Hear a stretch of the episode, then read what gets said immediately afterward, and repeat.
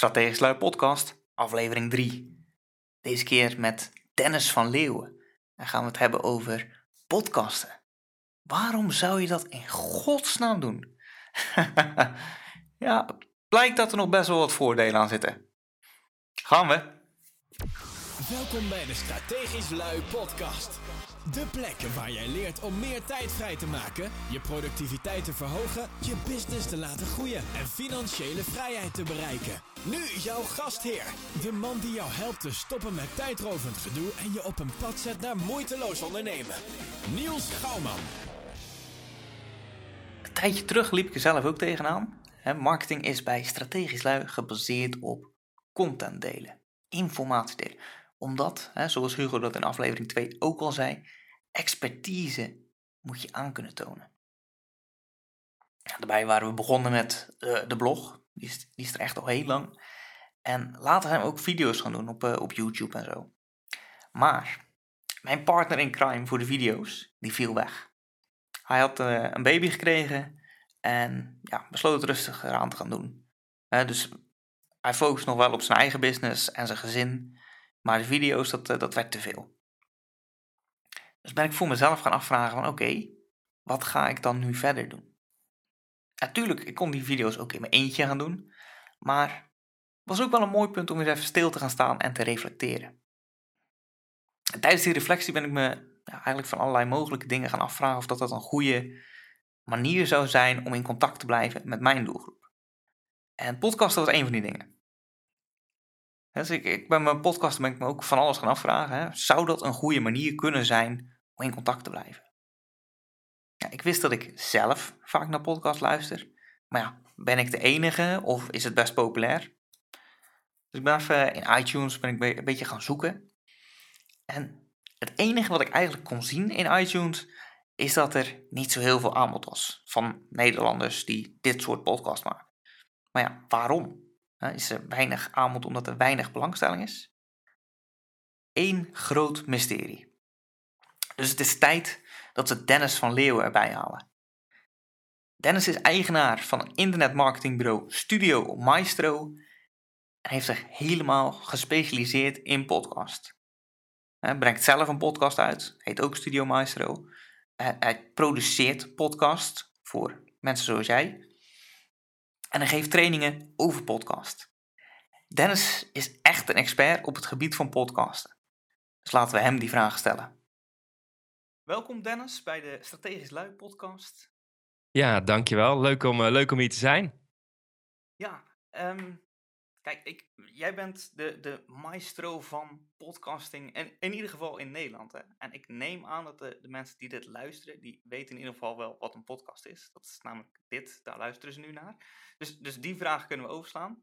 Maar jij hebt er echt je hele business van gemaakt. Hè? Waarom heb je dat gedaan? En wat is er zo tof aan podcast volgens jou? Wat zo tof is vorig jaar mei stond ik een beetje op een kantelpunt. Want ik was eigenlijk 3,5-4 jaar geleden had ik heel veel inspiratie uit Amerika. En wat je daar zag is dat eigenlijk heel veel succesvolle ondernemers daar een podcast hadden.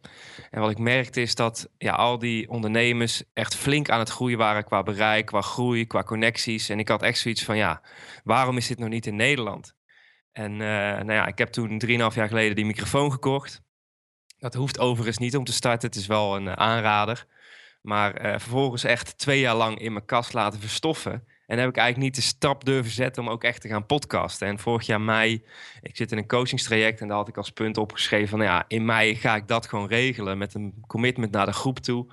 Dus ik kon toen eigenlijk niet meer terug. En sinds toen ben ik eigenlijk de wereld gaan ontdekken. Want er was in Nederland eigenlijk nog geen één Nederlandse podcast toen. Eelco de Boer startte er toen ook net mee. En daardoor was het voor mij een hele weg om uit te vinden hoe het precies in elkaar zit. Om mensen te introduceren met podcasting. En daar zijn eigenlijk verschillende verdienmodellen uit voortgekomen die ik in eerste instantie niet had bedacht. Want mijn eerste intentie was om een podcast te starten om mijn netwerk uit te breiden. Om gewoon vette ondernemers te ontmoeten. En zo is dat eigenlijk verder ontwikkeld.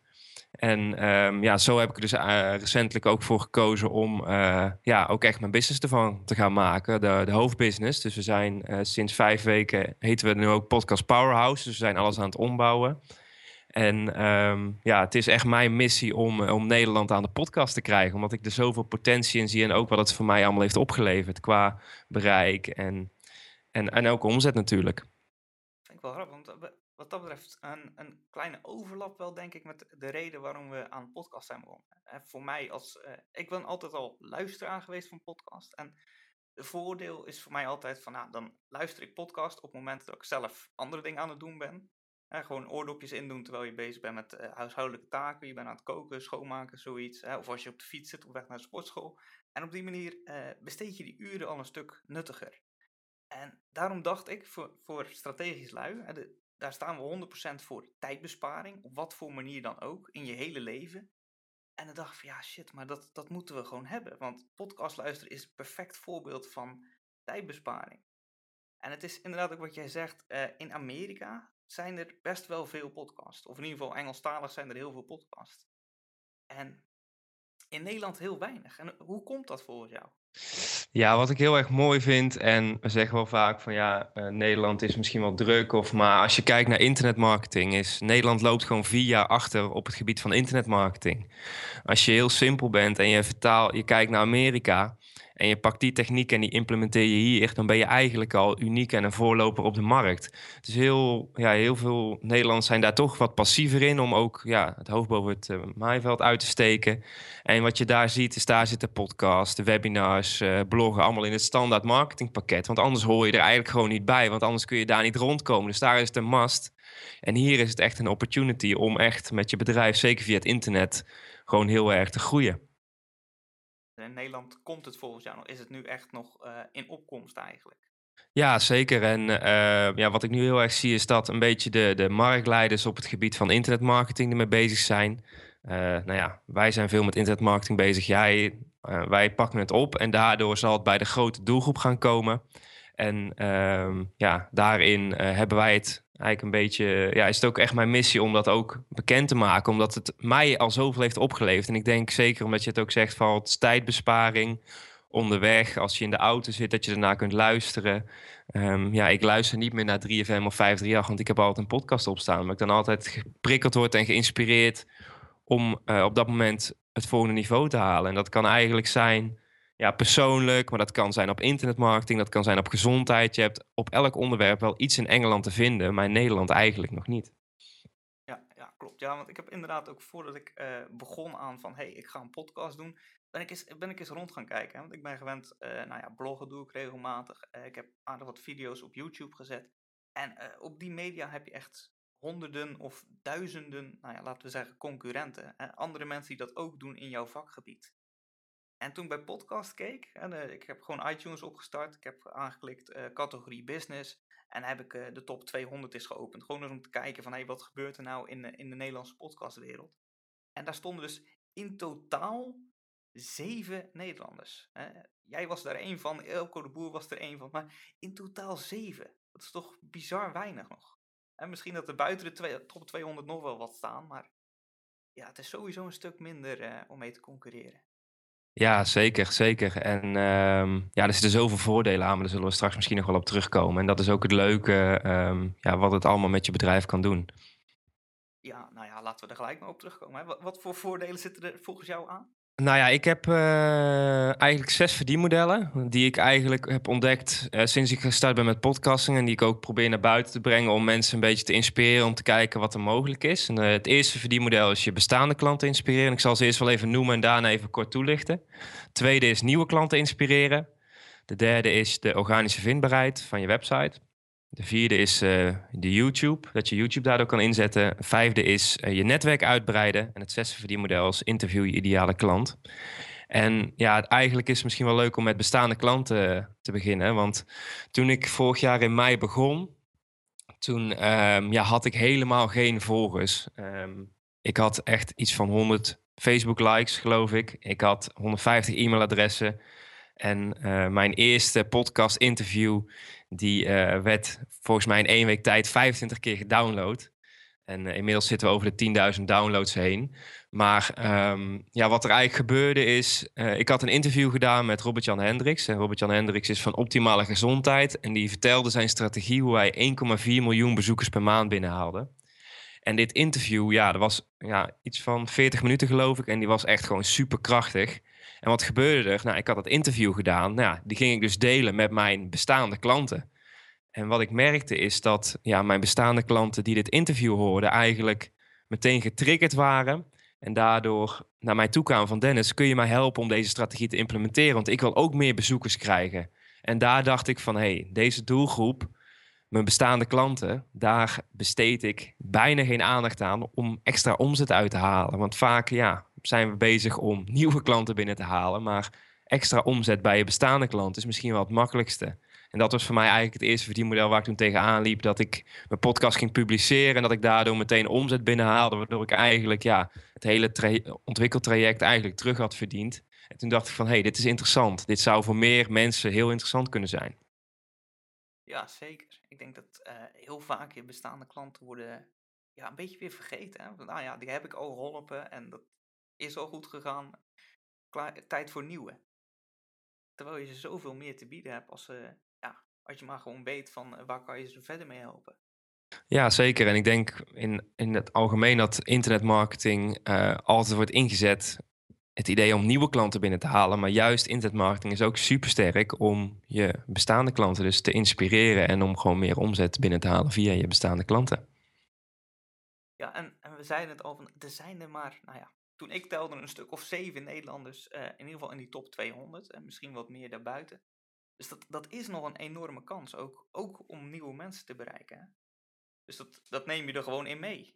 Ja, zeker, zeker. En volgens mij van de top 7 zijn inderdaad 7 of 8. Ik kan ze uit maar opnoemen. Zijn er ook 3 die wij hebben meegeholpen. Dus dat is gewoon heel leuk. En ik kan misschien wel meteen doorgaan naar het tweede verdienmodel. Want dat was eigenlijk dus nieuwe klanten inspireren. Want in het begin had ik dus echt maar bijna geen luisteraars. En wat ik begon te merken is dat de mensen die luisterden naar mijn interviews het begonnen te delen.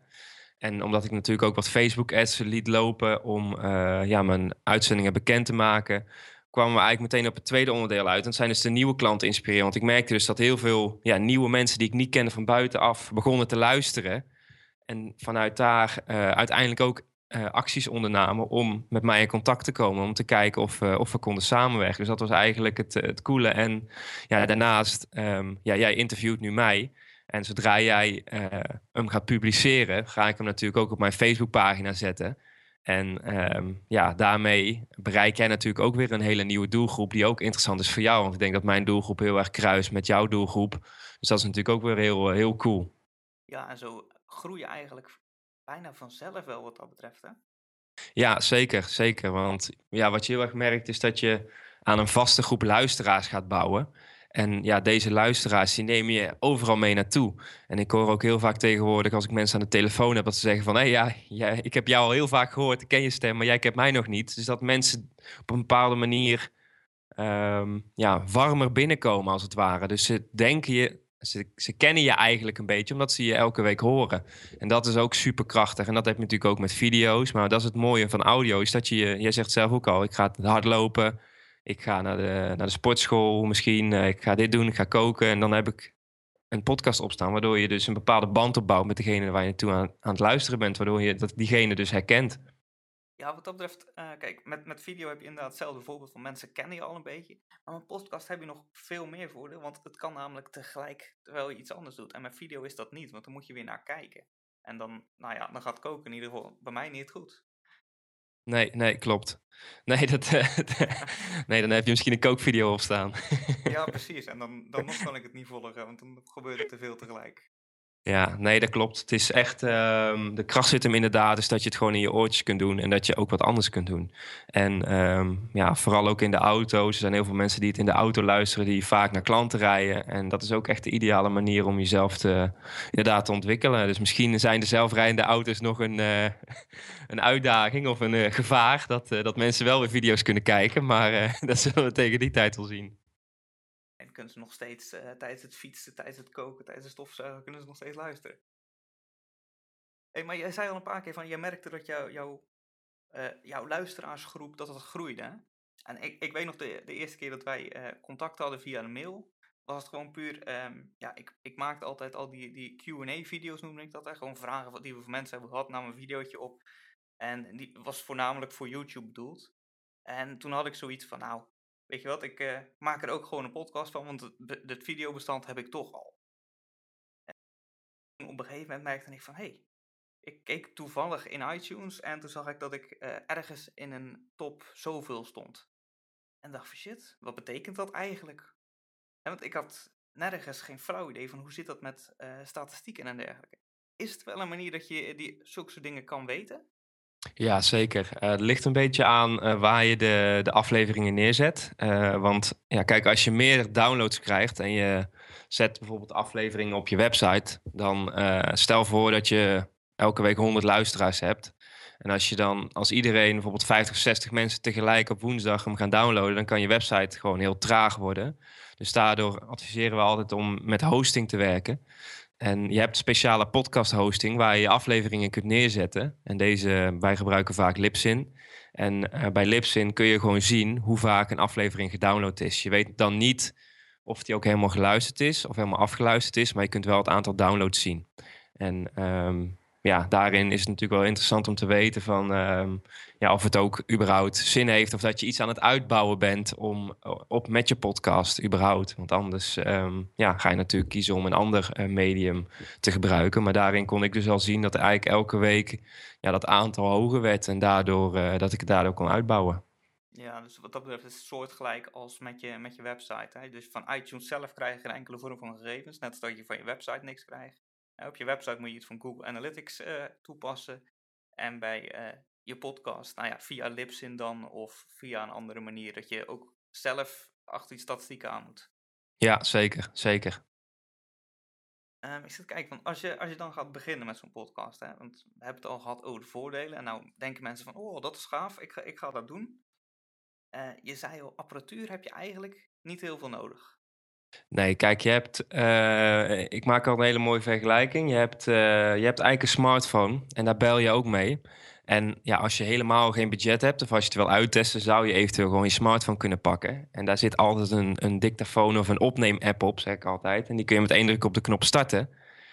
En dan kun je eigenlijk je podcast al opnemen. En vaak wat jij ook zegt is van, je hebt al Q&A-video's. Misschien zou je die kunnen omzetten naar een podcast. Maar wat wij wel vaak adviseren is, maak de content echt voor het platform. Dat is altijd beter dan dat je het allemaal gaat uit verschillende video's gaat halen en dan op je podcast gaat publiceren. Maar in principe heb je geen apparatuur nodig. Maar er zijn, ik heb daar trouwens een blog over geschreven welke apparatuur wij gebruiken. Dus ik kan ik eventueel wel delen die, om erbij te zetten. Maar je kunt instappen met een microfoon uit Amerika. Die is volgens mij €95 met verzendkosten. En dan heb je echt gewoon de kwaliteit die je nu van mij hoort. Ik gebruik die microfoon nou al 30 afleveringen. En die is gewoon super. En dan heb je altijd nog een stap hoger. Ze zeggen altijd de Hilversumse microfoons van de radio's. En die zijn iets van rond de €400. Maar dat is dan de vervolgstap als het heel goed zou gaan. Maar in principe zou je dus gewoon kunnen starten met je smartphone. En of één stapje hoger, dat is bijvoorbeeld zo'n microfoon die ik nu heb. Dat is de ATR 2100. Die is dus €95. Of je stapt nog een stapje hoger en dan pak je eentje van €350. Ja, en die zijn gewoon USB ook. Die kan je gewoon makkelijk op je laptop aansluiten. Ja, zeker. En ik heb een bureaustatiefje erbij en ik heb hem, kan gewoon op USB op mijn laptop. En die wordt automatisch aangesloten. Dus eigenlijk, het is gewoon super simpel om ook te starten. En ik heb ook een verloopstukje van USB naar de power aansluiting van mijn iPhone. En dan kan ik hem ook op mijn iPhone aansluiten. Dus eigenlijk met één druk op de knop kan ik ook eventueel als ik op locatie ben een podcast opnemen. Kijk, dus je hoeft niet naar al die professionele microfoons met zo'n XLR aansluiting is dat geloof ik. En dan moet je weer zo'n mengpaneel en dat allemaal niet nodig. Nee, als je in principe interviews doet via Skype bijvoorbeeld, heb je dat niet nodig, want dan gaat het via de computer. Kan trouwens ook via de iPhone dan. Maar als je 1-op-1 met iemand zit, dus als je echt, kan heel interessant zijn. Ik heb bij sommige mensen er bijvoorbeeld voor gekozen om langs te gaan. Bijvoorbeeld, ik had een interview met Eelco de Boer. En Eelco heeft natuurlijk heel veel volgers. En toen de tijd was hij heel veel aan het periscopen. Het is natuurlijk heel interessant voor mij om daarheen te gaan. En hij zette Periscope aan, waardoor ik dus nog meer bereik kreeg. En ik vond het gewoon cool om hem te ontmoeten. En toen had ik dus een setup meegenomen. En dan heb je wel een XLR-aansluiting dan nodig... om twee microfoons op je laptop of op je iPhone aan te sluiten nodig. Dus wij zeggen altijd, wil je echt 1-op-1 live doen... dan heb je daar wel een tussenkastje voor nodig... omdat je dan twee microfoons moet aansluiten op je iPhone. Doe je het digitaal, dan heb je dat eigenlijk niet nodig... Maar het zou zelfs met één microfoon kunnen. Maar dan is het geluid iets minder. En dan is het misschien iets verder weg. Dus ik vind het altijd wel fijn om het geluid wel een beetje consistent te houden. En daardoor probeer ik gewoon elke keer op dezelfde manier het interview te geven. Ja, en dan gewoon simpel beginnen. En je kan altijd later nog kiezen voor de wat duurdere spullen. Zeker, zeker. Nee, Ik heb echt het doel om de 100 te gaan halen. En ik denk dat ik gewoon deze microfoon hou. Want je kunt wel blijven investeren in apparatuur. Maar ik ga er liever iets leuks van doen. Nee, maar het ding wat ik wel belangrijk vind... want je zegt wel van de microfoon van je iPhone is prima. En dat ben ik met je eens. Maar de microfoon van je laptop... Want ik heb wel eens mensen gehoord die dan een audio-opname doen... met de microfoon van hun laptop. En dat is toch minder hoor. En want die is natuurlijk een stuk verder weg, dus die moet heel hard werken om jou te horen. Dus die hoort ook al het andere dingen. En dat kan inderdaad wel heel storend zijn. Klopt, maar ja, daarin is een heel mooi voorbeeld de I Love Marketing podcast in Amerika van Dean Jackson en Joe Polish. Die mannen, ja, die hebben zo'n groot netwerk. Die interviewen de allergrootste in Amerika. En als je die af en toe hoort, die zijn aan het bellen in de auto met achtergrondgeluid. Het gaat natuurlijk in kern altijd om de waarde die je levert. En tuurlijk, als je goede audio kan regelen, moet je dat regelen. Maar ja, het gaat altijd om de boodschap. En als je echt de waarde levert, dan... als het op dat moment niet anders is, dan luisteren of kijken mensen daar wel doorheen, denk ik. Zolang het maar te verstaan is, dan komt het al snel goed. Ja, zeker. Maar als je het goed kunt doen dan, en je hebt het budget ervoor... dan zou ik zeker deze kleine investering maken... om dat nog net eventjes naar een 8 of een 9 te krijgen, inderdaad. Als je net even die €100 hebt voor een wat betere microfoon, doe dat. Ja, zeker, zeker. En qua software, heb je daar nog iets bijzonders voor nodig? Je hebt eigenlijk alleen software nodig om op te nemen. Dus... wij gebruiken eigenlijk twee dingen. Dus dat is bijvoorbeeld een recorder om Skype op te nemen. Je hebt bijvoorbeeld, wij gebruiken call recorder voor Mac. En ook een call, ik weet, mijn naam is even ontschoten voor Windows. Maar die zal ik ook wel even met je delen. Dus dat zijn eigenlijk de tools die je nodig hebt om je audio op te nemen op je computer. En om de aflevering eventueel te bewerken, om er een introotje en een outrootje in te zetten.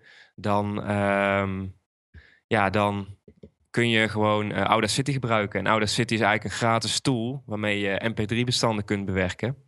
En dat is eigenlijk alles wat je nodig hebt om een podcast op te maken qua software. Ja, dus dan is het alleen die paar tientjes voor die co-recorder. En Audacity is al gratis. Ja, zeker. En je hebt ook wel goedkope varianten, maar daarin is ook weer de keuze van... deze is heel betrouwbaar en daarom kies ik ervoor om net iets stabieler te hebben... En ik denk dat het op de lange termijn zich uitbetaalt. En het is geloof ik 3 tientjes inderdaad.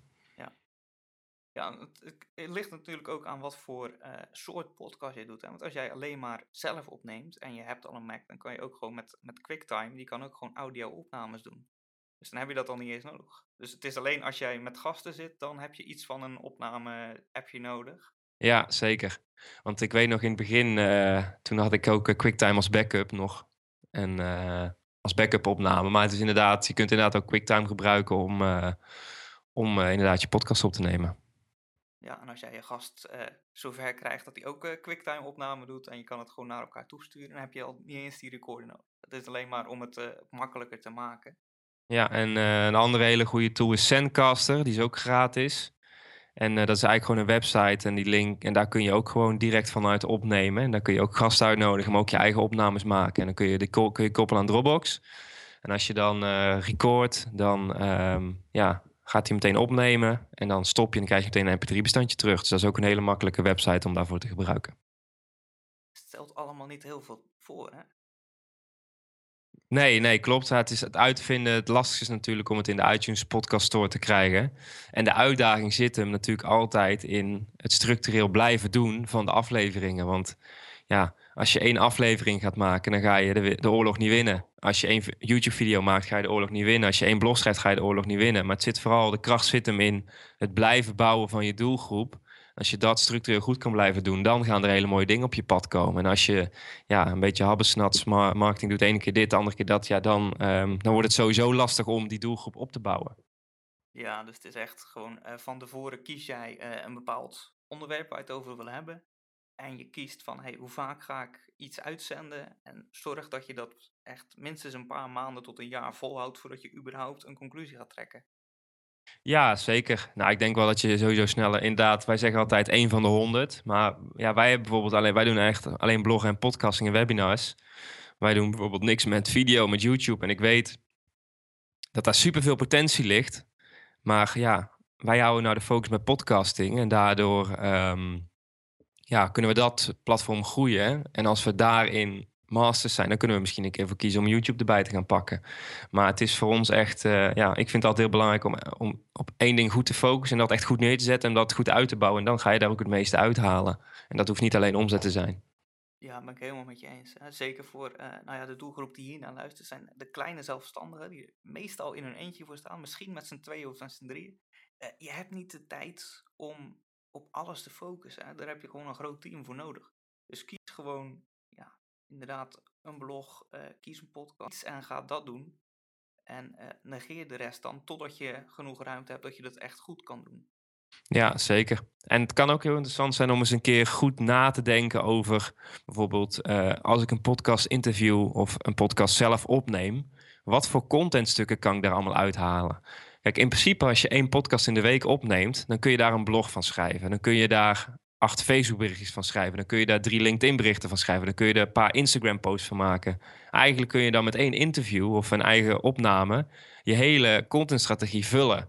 En vaak doen we voor elk nieuw platform nieuwe content schrijven. Terwijl als je slim probeert na te denken om eens een keer goed te gaan zitten. Van ik heb nu dit stuk of ik heb nu dit gedaan. Wat kan ik er allemaal uithalen? Dan kun je dat op een hele slimme manier doen. En als je een kleine zelfstandige bent, misschien zou je bijvoorbeeld kunnen kijken naar een student of een stagiair of met iemand delen bijvoorbeeld. Om te kijken van ik heb hier nagedacht over dit proces. En als ik een podcast heb opgenomen, dan moeten er 30 contentstukken uitkomen. Nou ja, dat kost misschien 3 of 4 uur om te maken. Nou, misschien kun je dan kijken van kan ik een student daarop zetten die misschien €10 per uur kost, om het voor €40 in 4 uur te laten uitschrijven. En dan heb je weer 4 uur extra tijd om misschien een nieuwe klant binnen te halen. En zo kun je eigenlijk stapsgewijs dat natuurlijk gaan uitbreiden naar misschien 8 uur of naar 16 uur. Maar misschien begin je wel met 2 uur, waardoor je heel je contentstrategie eigenlijk kunt vullen. Ja, en dan is het voor de rest eigenlijk, de rest van de week hoef je daar niet meer over na te denken. Zeker niet, nee. Wij proberen ook altijd ver vooruit te plannen. Dus bijvoorbeeld de podcast, we hebben er nog 6 klaarstaan.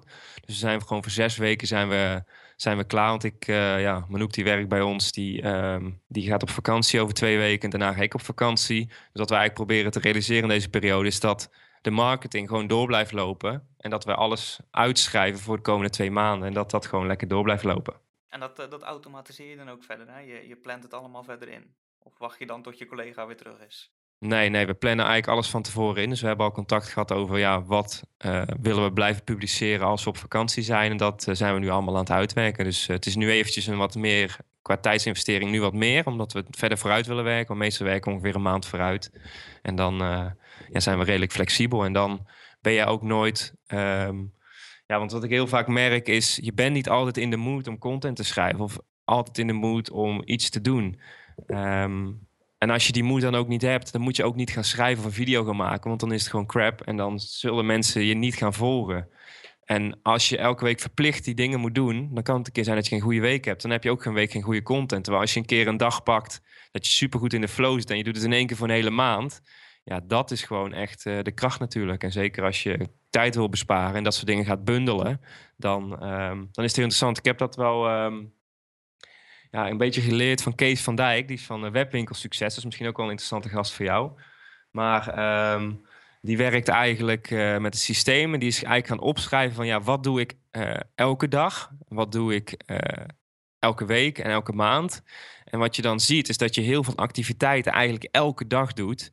En als je die activiteiten gaat bundelen, bijvoorbeeld 1 keer in de 3 dagen of 1 keer in de week, dan kun je echt stappen gaan maken in je productiviteit. En dat is iets wat ik bijvoorbeeld niet deed. Wij waren elke dag bezig met een mail. We waren elke dag bezig met Facebook. We waren elke dag bezig met podcast bewerken. En nu doen we gewoon dingen bundelen. Dan kost het wel iets meer tijd op die dag. Maar op termijn is het natuurlijk veel minder tijd dan dat je elke dag een half uurtje eraan werkt. Of één keer in de week en 2 uurtjes. Dus dat is iets wat wij ook sinds een half jaar hebben geïmplementeerd. Wat ons heel veel heeft opgeleverd. Je zit niet de hele tijd te schakelen. Hè? Wat eigenlijk gewoon multitasken is. Daar ben je vanaf. Je kan gewoon continu bezig blijven met hetzelfde. En dan gaat het allemaal steeds sneller en makkelijker. Je hoeft minder na te denken daarbij. En bijkomend voordeel natuurlijk ook. Volgens mij heb jij dan een stuk minder stress om je content. Hè? Want je weet je marketing, je hebt het al een maand vooruit gewerkt. Dus als je dan een inderdaad zo'n week hebt dat je denkt van nou, deze week gaat hem niet worden. Zit niet lekker. Dan is er niks aan de hand. Nee, zeker. En het is ook gewoon inderdaad rust in je hoofd. En als je altijd al die taken in je hoofd hebt van die kleine dingen die je moet onthouden en moet regelen, dan kun je ook gewoon niet je beste content maken. Ja, en ik merk bij veel mensen merk je ook van nou, die kiezen dan een bepaalde strategie. Dan zeggen ze inderdaad van ik wil wekelijks iets publiceren. En dat ze dan elke week opnieuw erdoor verrast worden van oh ja shit, er is wel alweer een week voorbij. Ik moet weer iets nieuws gaan produceren. Ja, dat geeft ook heel veel stress natuurlijk. Ja, zeker. Het enige wat wij wel hebben, want wij geven elke week een webinar over podcasting. En op maandag schrijf ik tegenwoordig altijd standaard een e-mailing. Daar heb ik gewoon tijd voor vrijgeblokt, 2 uur. En daarin probeer ik een beetje het inzicht van de week te verwerken met de webinar-uitnodiging van die week. En dat is eigenlijk het enige wat we dan elke week op basis wat ik moet regelen om dat voor elkaar te krijgen. Dus dat is wel iets waar ik echt tijd voor heb ingepland. Maar ik weet ook dat het dat op lange termijn is oplevert. Want die stuur ik naar mijn mailinglijst, waardoor ik weer meer webinar-aanmeldingen krijg. Ja, en die webinars leveren weer klanten op. Dus het is allemaal de moeite waard. Ja, zeker. Hey, maar als je bij je podcast kijkt, hè, we hadden al gezegd van er staan echt maar een stuk of 7, 8, minder dan 10 mensen, Nederlanders, in die top 200. En dat is bizar weinig. En dat komt aan de ene kant omdat er gewoon weinig aanbod is. Maar wat nou als je nu gaat beginnen? Hè? Je hebt dit gehoord en je denkt van podcast, goed medium, ga ik doen. Klinkt goed. Hoe ga je dan voor zorgen dat jij in die top 200 kan komen? Is er iets, net als zoekmachine optimalisatie, wat je kunt doen, waar je rekening mee kunt houden, zodat je in iTunes in die top 200 komt? Zeker. Als je start met je podcast, dan heb je eigenlijk de eerste 8 tot 10 weken een nieuw en noemenswaardig het voordeel. Dus dat betekent dat je eigenlijk een boost krijgt van iTunes. En zoals jij net al hebt gekeken in die top podcastlijst, als je een nieuwe podcast hebt, de eerste 8 tot 10 weken sta je daar gewoon extreem hoog, omdat je nieuw bent. Dus dat is een hele belangrijke factor om mee te nemen. Dus als je hem gaat starten, om het ook meteen goed te doen, want dan kun je meteen deze boost meenemen. En als andere mensen zien dat je hoog staat, is natuurlijk goed voor je autoriteitsstatus. Krijg je meer luisteraars door. Kun je makkelijk gasten vragen. Is best wel slim om te doen. Dus die nieuwe noemenswaardig is heel erg belangrijk. En dan heb je eigenlijk verschillende factoren. Je hebt natuurlijk het aantal luisteraars, wat invloed op heeft. Dus als jij gewoon structureel luisteraars opbouwt, dan blijf je hoger staan. Dan heb je de reviews. Dus je kunt reviews plaatsen binnen iTunes. En na x aantal reviews worden deze pas zichtbaar. Ik geloof pas na 10. En die zijn belangrijk. En je hebt het aantal abonnees. Dus wat ik ook vaak zeg is van vorig jaar november heb ik gesproken over podcasting op de Internet Marketing Summit. En toen hebben we een testje gedaan. Experiment. En aan het einde van mijn presentatie hebben we aan de zaal gevraagd, er zaten ongeveer 300 mensen in, van om het effect van podcasting te laten zien. Willen we jullie vragen om allemaal te abonneren op de Studio Maestro podcast. En toen in de zaal gaven ongeveer aan dat 50 mensen zich hadden geabonneerd, die mij nog niet kenden. En 's avonds, toen op die donderdagavond, stonden wij op nummer 1 in de categorie van heel Nederland. Dus toen stonden wij boven DJ Hardwell, Armin van Buren, Sky Radio. En dat was ook nog maar eens de kracht van die abonnees. Is als je in een hele korte periode veel abonnees kan krijgen. Dus als je al een e-maillijst hebt, dan kun je daar echt gewoon enorm in groeien. En ik vond het natuurlijk zelf wel super vet om boven DJ Hardwell te gaan staan. Want dat is een beetje mijn jeugdicoon. Die volg ik al sinds ik 16 ben. Ik ben nou 27, dus dat was ook heel erg cool. Maar dat is inderdaad ook die drie belangrijke factoren. Dus abonnees, luisteraars en die reviews. En je hebt natuurlijk ook nog altijd een stukje SEO. Dus wat we altijd voor zorgen is, er staat een samenvatting, kun je in het mp3-bestandje zetten. Dus als het ware iTunes die leest, die bekijkt die mp3-bestandje en die ziet dan, oh, dit gaat over dit onderwerp. En als iemand dan in de iTunes Store zoekt naar jouw onderwerp, dan kom je natuurlijk naar voren. En zo kun je dus ook bijvoorbeeld ervoor kiezen om wat zoekwoorden in je titel van je podcast te verwerken of in de auteursomschrijving en in de omschrijving van je algemene podcast natuurlijk. Dus dat zijn een beetje de factoren die belangrijk zijn. Oké, dus dat zijn niet zo heel veel factoren. Dat is nog best allemaal te behappen. Ja, en wat ook interessant is, wat ik dan jou hoor zeggen, waar je niet echt een punt van maakte, maar dat is wel, als je het vergelijkt met, je hebt een website, je hebt een blog en je doet daar zoekmachine-optimalisatie, dan kan het echt, dat is echt lange termijn iets. Hè? Dat duurt echt weken, maanden, soms een half jaar voordat er überhaupt dat je op pagina 1 terechtkomt op je eigen naam. Maar jij zegt bij podcast, hè, dat was dan bij jou bij de Internet Marketing Summit, als daar 50 mensen abonneren op jouw podcast, dan heb je bijna direct daar een effect van in de iTunes Store. Ja, zeker. En ik denk zelfs dat als je 25 abonnees haalt in een specifieke categorie, dus heel Nederland, ja, concurreer je natuurlijk met alle Nederlandse DJ's en de radio's en zo. Dus dat is heel veel lastig, want die hebben natuurlijk heel veel volgers. Maar als je kijkt in de categorie zakelijk, categorie gezondheid bijvoorbeeld, dan weet ik zeker dat je met 25 tot 50 abonnees op nummer 1 staat. Dat is wel heel gaaf. Dan heb je echt heel snel gewoon resultaat van de moeite die je erin stopt. Zeker. En het is ook heel cool om natuurlijk voor autoriteit om daar een screenshot van te hebben. Om daar op die positie te staan. Ja, precies. Dat helpt weer met nieuwe interviews te krijgen ook natuurlijk. Zeker, zeker. Hey, en als je dan, je hebt het voor elkaar. Je hebt je podcast gemaakt. Je staat hoog in iTunes. En je hebt veel luisteraars. Maar hoe verdien je dan geld met zo'n podcast? Nou, het is natuurlijk, het levert niet direct geld op. Tenzij je natuurlijk heel veel luisteraars hebt. Dan kun je sponsoren in je afleveringen krijgen. Maar hoe je dan geld verdient is door deze content aan je klanten te laten horen. Omdat het veel gedeeld wordt, dat je nieuwe luisteraars krijgt. Die gaan jou ook informeren, die gaan op je website kijken.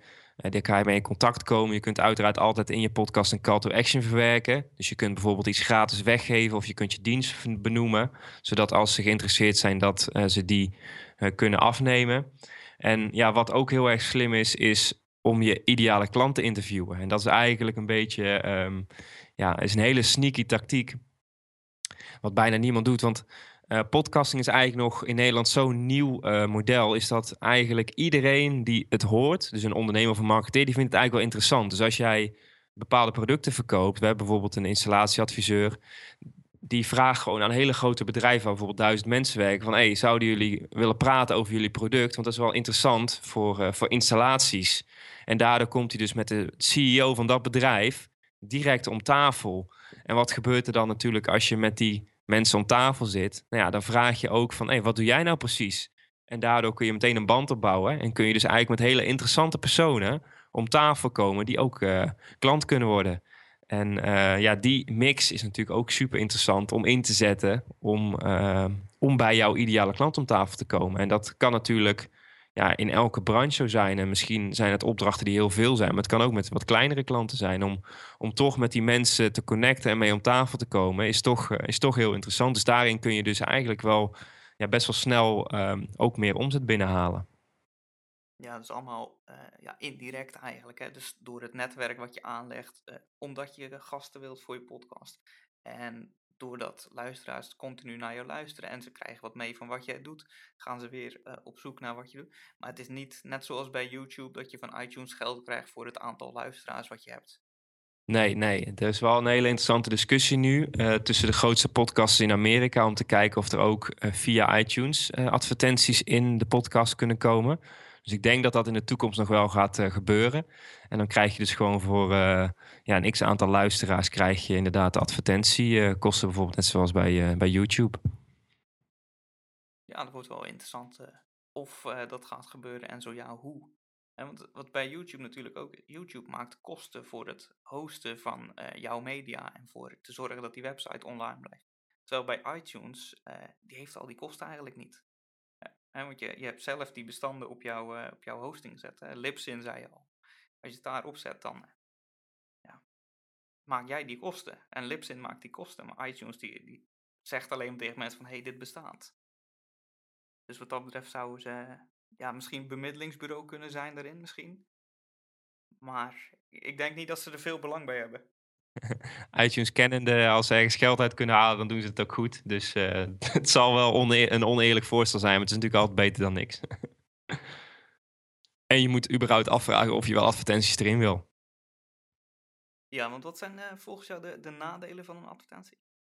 Nou ja, het is het kan als vervelend worden ervaren. En als de advertentie niet relevant is voor de luisteraars, dan schrik je de mensen natuurlijk af. Kijk, als jij daar misschien een paar tientjes mee kan verdienen, of misschien wel €100, nou, dan is het afwegen van, nou, vinden mijn luisteraars het goed of niet? En Facebook is ook gestart zonder advertenties. Dus in het begin zou ik zeker adviseren, als je nog niet zoveel luisteraars hebt, om gewoon echt die waarde te gaan leveren. En als je waarde levert, dan gaat dat zeker klanten opleveren. Maar dan is het misschien niet direct, maar zeker op indirect en op lange termijn. Het is natuurlijk ook heel erg cool. Kijk, we zitten nu aan de 30 interviews. Maar als wij de 100 halen, is als een potentiële klant bij ons komt en die ziet van, zo, die gast heeft al 100 interviews gedaan of 100 onderwerpen benadrukt. Die heeft er verstand van. Je bouwt ook als het ware een hele, ja, een database, een hele, ja, bestanden op wat mensen terug kunnen luisteren, wat heel interessant is. En dat is ook natuurlijk ook heel erg veel waard op lange termijn. Ja, en wat natuurlijk ook is, wat je al zegt, van advertenties leveren waarschijnlijk niet zo heel veel op, afhankelijk van hoe groot je publiek is. Maar doordat mensen jou leren kennen en ze worden misschien wel klant bij jou, omdat ze weten wat jij doet, dat waarschijnlijk levert dat een stuk meer op dan die advertenties. Zeker, zeker. Dat, daar ben ik heilig van overtuigd. Ja, en dan heb je ook niet het risico dat mensen zich te gaan irriteren van, oh shit, zat ik net midden in het verhaal en nou komt weer zo'n irritante advertentie tussendoor. Ja, zeker, zeker. En zeker als het geautomatiseerd wordt door iTunes, is het natuurlijk altijd maar de vraag wat erin komt. En ik weet niet, daar heb je een interview met over ondernemen of over podcasting en dan komt er opeens een afvalreclame tussendoor. Ja, je weet het niet, maar dat zou mij wel heel erg storen. En dat zou ik ook zonde vinden aan het interview wat je aan het opnemen bent. Want je bent vaak met iemand in gesprek en je zit daar ook actief in aan mee te luisteren. En dat er dan zo'n iets raars tussendoor komt, ja, dat schrikt natuurlijk wel een beetje af. Ja, dat haalt je helemaal uit het verhaal. En zeker wat je zegt, als het geautomatiseerd wordt, dan kan het best zijn dat halverwege een zin of zo, omdat ze zeggen van, nou, dit is precies de helft van de podcast, dus hier komt het. Dat zou helemaal lullig zijn. Ja, zeker, zeker. Heb jij iets wat je mee wil geven aan mensen die nu nog geen podcast hebben en waarvan we zeggen van, hey, dat zou wel tof zijn als je dat zou gaan doen, hè?